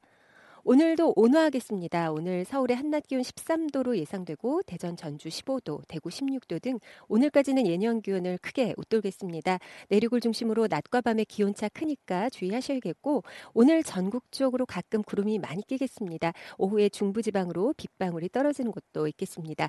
내일은 대체로 맑겠고 기온이 내려가면서 예년 수준 되찾겠습니다. 내일 아침 기온 서울 0도 등 영하 5도에서 영상 9도, 낮 최고 기온은 서울 10도, 대구 12도 2도 등으로 역시 오늘보다 낮겠습니다. 낮 동안에 연무 현상 남아있을 수 있겠고요. 영동 지방은 오늘 오후부터 내일까지 바람이 강하게 불고 이 밖에 서해안과 대부분 지방으로도 역시 바람이 강해질 것으로 보입니다. 지금 서울의 기온은 11.8도, 습도는 66%입니다. 지금까지 날씨였고요. 다음은 이 시각 교통 상황 알아보겠습니다. KBS 교통정보센터의 윤영 씨입니다. 네, 전국이 뿌연 먼지로 뒤덮여 있는데요. 낮에도 전조등을 켜면 교통사고를 20% 이상 줄일 수 있습니다. 영동고속도로 인천 쪽입니다. 강릉휴게소 부근 3차로에 고장난 버스가 있어 주의가 필요해 보입니다. 중앙고속도로 춘천 쪽 대동요금소 3차로에서는 화물차 관련 사고를 처리하고 있어서 초정부터 2km 정체고요. 중부내륙고속도로 창원 쪽 사고와 작업 여파 더해지면서 괴산 부근 3km 구간에서 정체 심합니다. 청주 영덕고속도로 영덕 쪽은 속리산 부근에서 1차로 막고 작업 중이라 3km가량 밀리고요.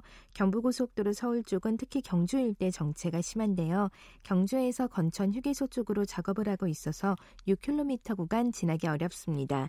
부산 쪽 죽전 부근과 망양 휴게소 부근 또 목천 일대 정체 모두 작업 때문이고요. 영천 분기점과 경주 터널 부근에서도 2km씩 작업 여파 받고 있습니다. KBS 교통정보센터였습니다.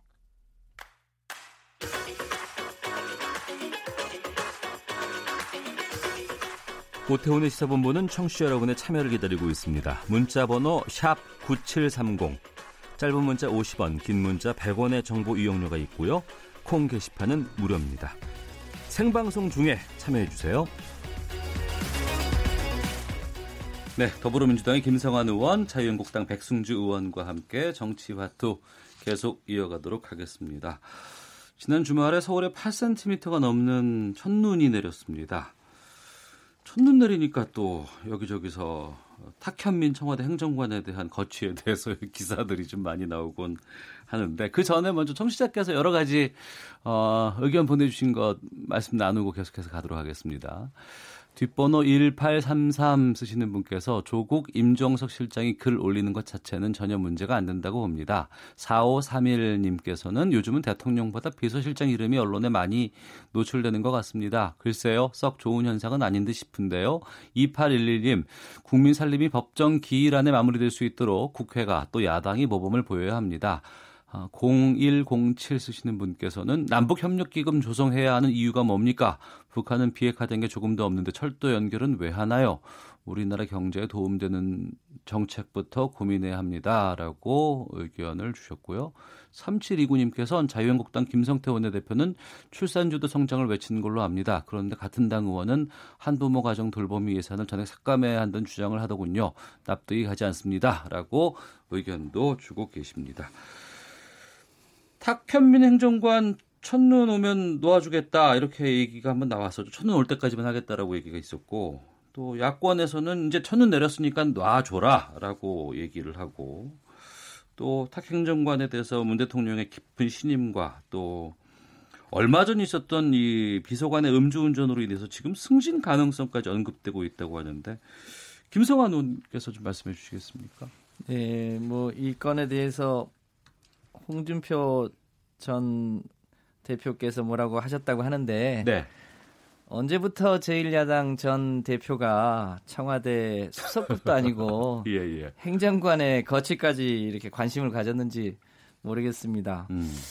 저희가 보건대 탁현민 행정관에 대해서 관심을 갖는 이유는 네. 과거에는 대통령 행사가 굉장히 딱딱하거나 권위적이었어요. 음. 그런데 탁현민 행정관이 주로 이제 대통령 행사에 대한 어, 관리를 하는데 이 최근 들어서는 그 국민 눈높이에 맞춰서 행사가 많이 기획되니까 네. 아무래도 네. 과거에 비하면 공감력이 많이 높아졌죠. 그걸 누가 기획하냐 봤더니 탁현민이에요. 음. 그러니까 아마 탁현민 행정관 빨리 그만둬라 이런 취지가 아닌가 싶은데 어쨌든 뭐 야당에서 그렇게 관심 갖지 않더라도 아마 어, 본인의 뭐 거치나 미래는 청와대에서 잘 판단해서 할 거라고 봅니다. 그러니까 뭐 저 야당이 할 일도 많으실 텐데 청와대 행정관까지는 뭐 관심 안 가지셔도 되지 않을까 그렇게 생각합니다. 그 백순조 예. 대통령이 비서를 누가 쓰고 행정 누가 쓰고까지 우리가 관심 가질 특별한 이유가 없다고 이렇게 생각을 합니다. 그런데 이 부분에 관심을 끄는 것은 스스로 청와대가 당시 비서실장으로 제가 기억합니다만 첫눈이 오면은 놓아주겠다 이렇게 스스로 약속을 하라 소리 나는데 약속을 했어요. 음. 약속 이행에 대한 또 감성적인 약속이었죠. 그게 굉장히 큰 뉴스가 되어서 감성적인 그런 약속 한 부분에서 어, 준비된 약속의 이행 의지가 있느냐 이런 부분들에 대해서 국민적 관심이 좀 높아지는 것 같고요. 어, 저는 뭐 어, 탁 행정관에 대해서 아는 게 거의 없습니다만 아 이렇게 상고초려라는 말이 있지 않습니까? 네.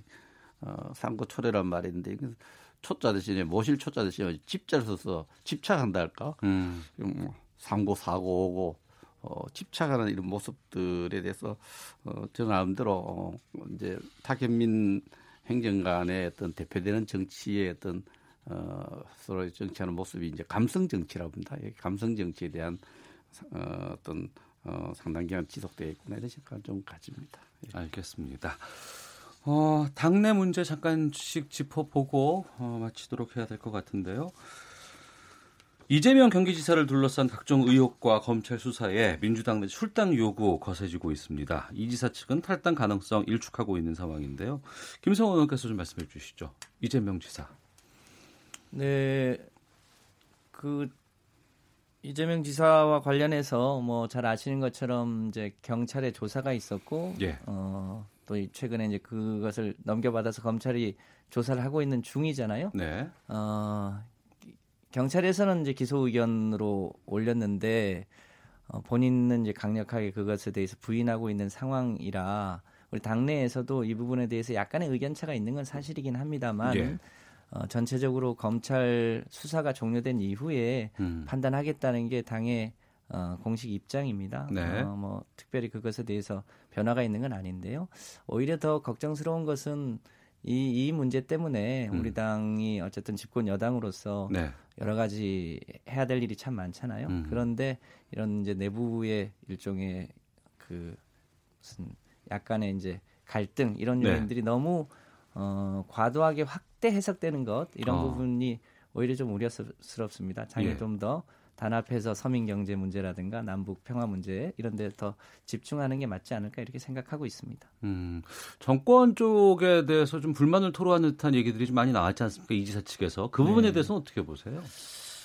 그, 그 이제 대통령 아들 채용권에 대해서 검증이 필요하다 이런 얘기가 있었는데 어쨌든 이 문제는 지난 대선 때 사실상 이제 마무리가 된 거잖아요. 의혹이 네. 없는 걸로. 그리고 최근에 이 지사 그 대변인 얘기를 빌면 어, 이 지사 쪽에서도 그 어, 채용 의혹은 사실이 아니다라고 확신한다고 해서 최근엔 음. 약간 또 수습이 되고 있는 분위기입니다. 그래서 아. 어, 이 문제가 더 커지지는 않을 거라고 생각을 하고요. 예. 어, 그 이 지사 쪽에서는 조금 과도하다 수사가 이런 음. 생각을 가지고 있는 것 같은데 어쨌든 이 부분에 대해서는 어, 진위에 대한 사실관계 확인이 가장 중요한 거라고 판단합니다. 그 사실관계 여부에 따라서 네. 당이 적절한 조치를 취할 거라고 생각합니다. 알겠습니다. 그, 이, 이 문제에 대해서 진실에 가장 가까이 가 있는 사람들은 저는 경찰이라고 봅니다. 예. 다른 언론인들보다도 음. 그래서 어, 경찰의 의견이 국민들이 굉장히 어, 진실에 가깝다고 느끼는 것 같고요. 근데 지금 이 시중에서 이제 관심 있는 것이 국민들의 이제 길을 잡고 눈을 잡고 있는 것이 이 이재명 지사가 아, 정말 근기시되는 여당에서 근기시되는 대통령 아들 채용 의혹을 제기하는데 굉장히 지금 그 파장에 대해서 관심이 좀 높습니다. 저는 이것을 사람들이 물타기다, 아, 저 물귀신 작전이다 이런 표현을 쓰는데 제가 가만히 손자병법을 보면은 어, 궁구 물박이란 말이 있습니다. 궁지에 몰리면 지가 고양이도 문다는 이야기가 있는데 네. 좀더 자기를 어렵게 만들면은 음. 어, 좀 말, 뭐랄까 그 어려움에 대처하는 방법의 하나로서 어, 하나의 현 정부에 대해서 어, 엄청난 폭로도 할 수 있다. 어, 지가 고양이를 무는 심정으로 갈 수도 있다. 이런 것을 어, 정치적으로 좀 암시한 것이 아닌가 이런 부분에 국민들이 좀 관심이 있는 것 같습니다. 그걸 좀 기대하시는 건 아니에요? 그렇지는 않습니다. 저는 뭐 그래 기대하고 아니고 단순히 물기신이 아니고 슬쩍 흘리고 또, 또 꼬리를 내려요. 아, 이야기에 또 꼬리를 내리고 와서 네. 더 건드리지 마라. 음. 이렇게 나오는 게 아닌가 이렇게 제가 생각해 봅니다. 알겠습니다. 백승주 의원께 그 자유한국당 당내 문제 좀 짚고 마치도록 하겠습니다. 김병준 위원장이 최근 친박계 일부에서 인적 쇄신에 반발해 나오고 있는 탈당, 분당설에 대해서 이거 절대 성공할 수도 없고 전대 앞두고 시도 중인 개파 간 대결 구도 역시 절대 용납하지 않겠다라고 경고를 했습니다. 친박계 역시 비대위의 공천 권한은 없다 이렇게 반발 중인데 전당대회까지 어, 앞으로 자유한국당은 어떻게 가야 될까요? 음, 제가 볼 때는 지금 그런 요 친박이다 뭐 이렇게 개파를 즐겨 쓰는 분들이 그 개파의 실체를 알고 하는지 그, 그 당에는 사실 그 동료 의원들하고 대화하면 개파 의식이 네. 어, 모르겠습니다. 제가 만나는 범위에서는 이런 친박이랑 실체가 없습니다. 음. 어, 없는 부분이고 어, 그런데 이제 그, 그 용어를 쓰는 데 대해서 저는 좀 부정적입니다. 그래서 네. 어, 우리 당내 일정들은 저희들한테 초선 의원들 우리 한 30여 명 모아놓고 어, 좀 그때 위원장이 한 이야기가 어, 2월 전에 에, 이 비상 대위 체제 비대위 체제는 좀 정리돼서 새로운 지도부가 등장하도록 네. 여건을 만들겠다. 그 어. 과정의 일정을 지키겠다. 이런 이, 그 확실하게 제가 들은 얘기는 그겁니다. 예. 그 뒤에 당의 지도부에서도 그 문제를 어, 그런 일정을 지키기 위한 여러 가지 조치들 취해 나간 걸로 알고 있고 어, 정상적으로 보면 2월 플러스 알파 마이너스 조금 해서 며칠 알파라는 거는 며칠이겠죠. 그 사이에서 새로운 지도 체제가 어, 등장할 걸로 생각을 합니다. 지금은 당이 원내대표 경선 분위기 좀 처지 들은 것 같고요. 네. 어, 이제 뭐 그런 상황이 있습니다. 원내대표 일정은 정해졌습니까? 임기가 12월 11일이니까 그 전에 예. 에, 저 해야 될 걸로 생각을 하고 있습니다. 알겠습니다. 자, 더불어민주당의 김성환 의원, 자유한국당의 백승주 의원과 함께 정치화투 진행해 봤습니다. 두 분 좋은 말씀 잘 들었습니다. 고맙습니다. 감사합니다. 예, 감사합니다.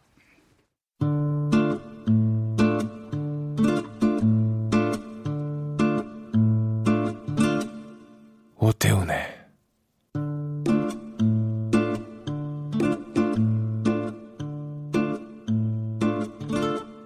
시사본부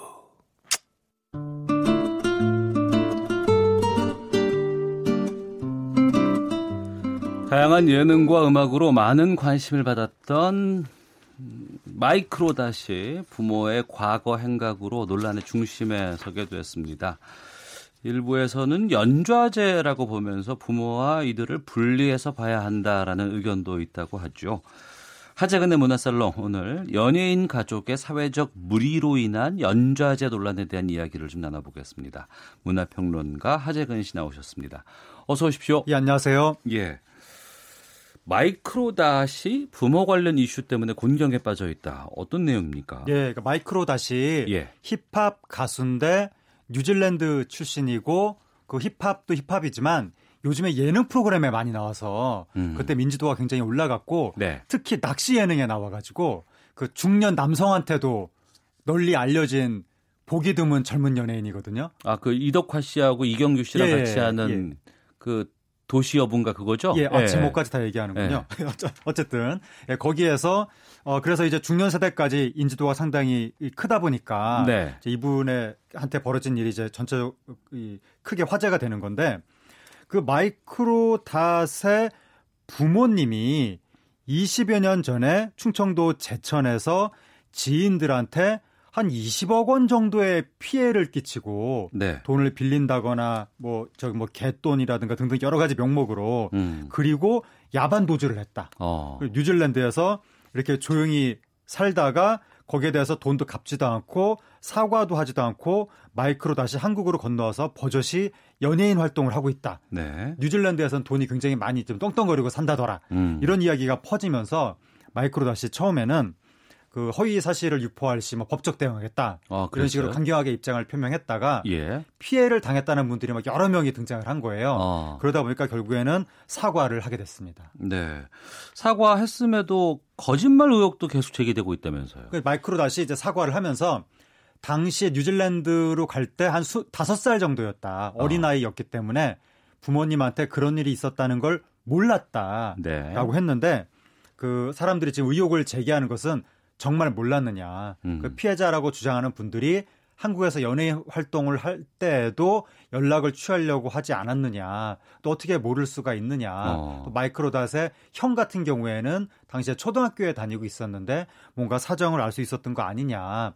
그리고 또 이제 어 마이크로닷이 예능에서 예. 큰아버지랑 사이가 굉장히 좋다. 어. 큰아버지한테 형님이라고 부른다. 예. 이런 식으로 말을 했었는데 지금 마이크로닷의 큰아버지가 피해자라고 주장하면서 방송사랑 인터뷰를 했거든요.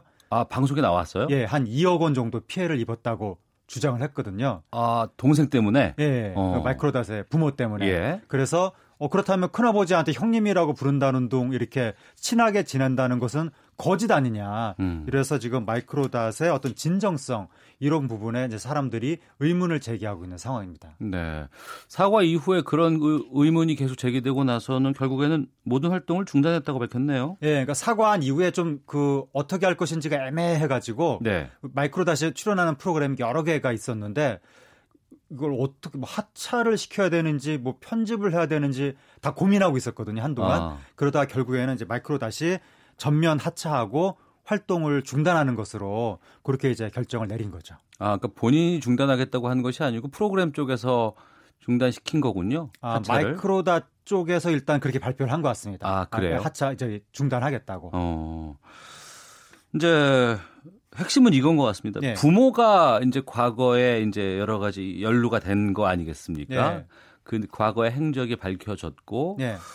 이것을 마이크로닷에게 책임을 물어도 되는 것인가 이런 예. 연좌제 논란이 지금 거세다면서요? 예, 이제 활동 중단한다고 하니까 이제 말씀하신 것처럼 그 연좌제 논란이 터져 나온 것인데, 네. 근데 이게 좀 이상한 게 그 연좌제라고 하면 이제 부모님이 만약에 이제 정말로 어, 뭐, 어, 잘못을 했다. 그 음. 입증이 됐다라고 했을 때, 그러면 그 처벌을 자식한테도 똑같이 처벌하겠다. 예. 이런 연자제죠. 그렇죠. 네. 아니면 부모님이 빌려간 돈을 자식이 갚아라. 음. 이것도 연자제죠. 네. 근데 지금 마이크로닷한테 그런 거 요구하는 사람들은 없거든요. 음. 지금 뭐 처벌받아라 그런 걸 요구하는 것이 아니라 네. 다만 예능에 나와서 음. 이게 그 연예인으로서 스포트라이트 받는 것은 그 모습을 보는 시청자 입장에서 네. 불편하다. 그럴 수 있습니다. 네, 네. 이것을 연자자라고 과연 표현을 음. 해야 할지. 네네. 네. 어쨌든 그 피해를 주장하는 분들은 굉장한 심각한 피해를 입었다고 주장하고 있거든요. 음. 그 그것 때문에 화병으로 뭐 쓰러졌다고 주장하는 분들도 있는데 네. 그 사실관계가 어떻게 됐는지는 모르겠지만 어. 그게 만약에 사실이라면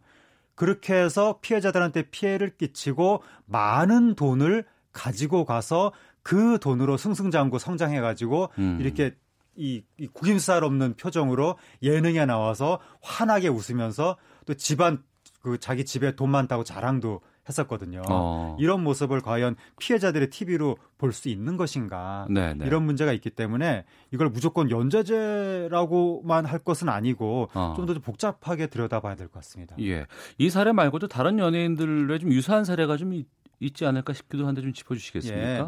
도끼라고 예. 돈잘 벌고 화려한 생활하기로 유명한 또 젊은 힙합 가수가 있거든요. 예, 예, 예. 도끼는 캐릭터가 돈을 많이 쓴다. 어. 돈을 많이 번다. 부자다. 이게 음. 캐릭터예요. 도끼 네, 씨의. 네.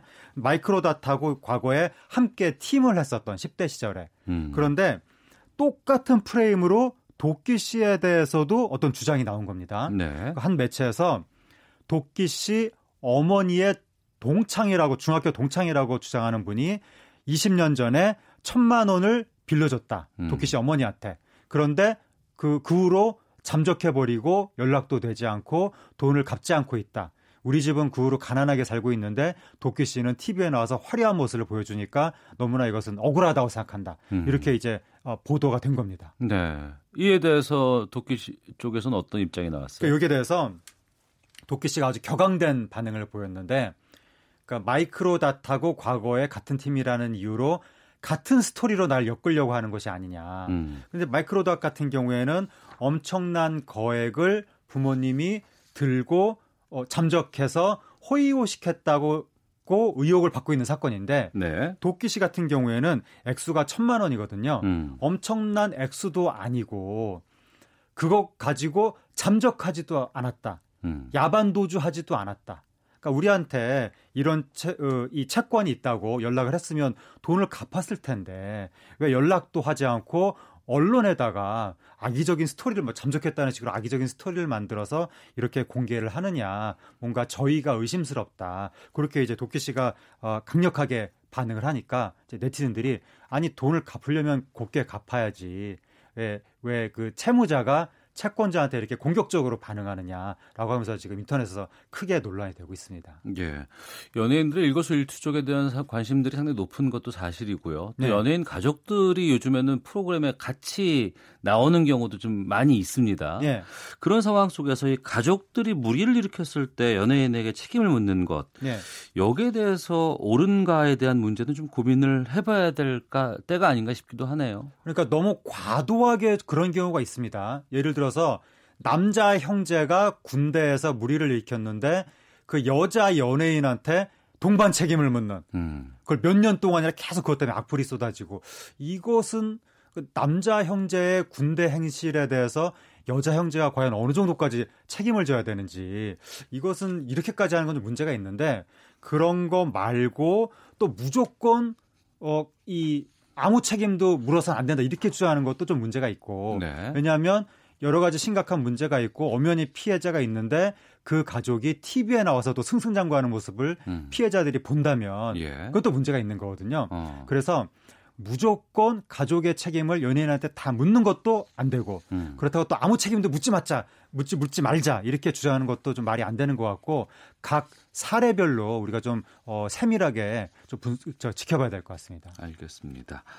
자, 다음 주제로 가죠. 스폰서를 폭로했던 배우 장미인혜 씨가 이번엔 극성 팬에게 경고를 했다고 하는데 이건 또 어떤 이야기인가요? 무슨 일이 있었습니까? 네, 그 장미 장미인혜 씨라고 그 인터넷에서 인지도가 상당히 높은 연예인인데 예. 뭐 드라마나 영화나 이런 데서 이렇게 중요한 역할로 나온 것은 아니지만 여러 가지 논란이 있었기 때문에 인지도는 굉장히 높거든요. 음. 근데 갑자기 최근에 장미인아 씨가 활동은 지금은 중단 거의 사실상 거의 중단한 상태인데 네. 실검 인터넷 실시간 검색 1위에 오른 거예요. 어. 그래서 왜 그런가 했더니 그 이 이분이 이제 개인 SNS를 하는데 네. 어떤 사람이 거기로 계속해서 영상 통화하자고 막 그 시도를 이분한테 아까 그 이 전화를 통해서 한 거 아 그 이 SNS를 통해서 네. 그 영상 통화하자고 계속 하자고 하고 안 받으니까 또 하자 그러고 안 받으니까 음. 또 하자 그러고 이거 스토킹이잖아요. 네네. 네. 그걸 이제 폭로해 가지고 음. 화제가 된 거죠. 어. 얼마 전에 스폰서 폭로도 했다고요? 네, 이 영상 통화 이것뿐만이 아니라 음. 얼마 전에 또 스폰서까지 겹치면서 더 이게 두 사례가 합쳐지면서 이슈가 커진 건데 네. 이분이 이제 막 육두 문자를 쓰면서 인터넷에 공개를 했는데 음. 역시 또 SNS를 통해서 direct message가 왔다라고 네. 하면서 나한테 뭐 스폰서를 하자고 하더라. 음. 내가 왜 이런 메시지까지 받아야, 받아야 되느냐라고 네. 하면서 굉장히 분개하는 폭로를 했습니다. 그러한 폭로 외에도 뭐 누리꾼들과 설전도 많이 벌어져서 논란이 됐다고 하는데 그건 어떤 내용입니까? 그렇게 이제 폭로를 하니까 이제 예. 누리꾼들이 어. 장민혜 씨가 여러 가지 구설수가 있었거든요. 뭐 예. 프로포폴이라든가. 예. 그래서 좀 안 좋게 생각하는 누리꾼들이 있는 거예요. 어. 이렇게 폭로를 하니까 이제 장 무조건 또 장민혜 씨 비난을 한 거예요. 네티즌들이 음. 내용하고 상관없이.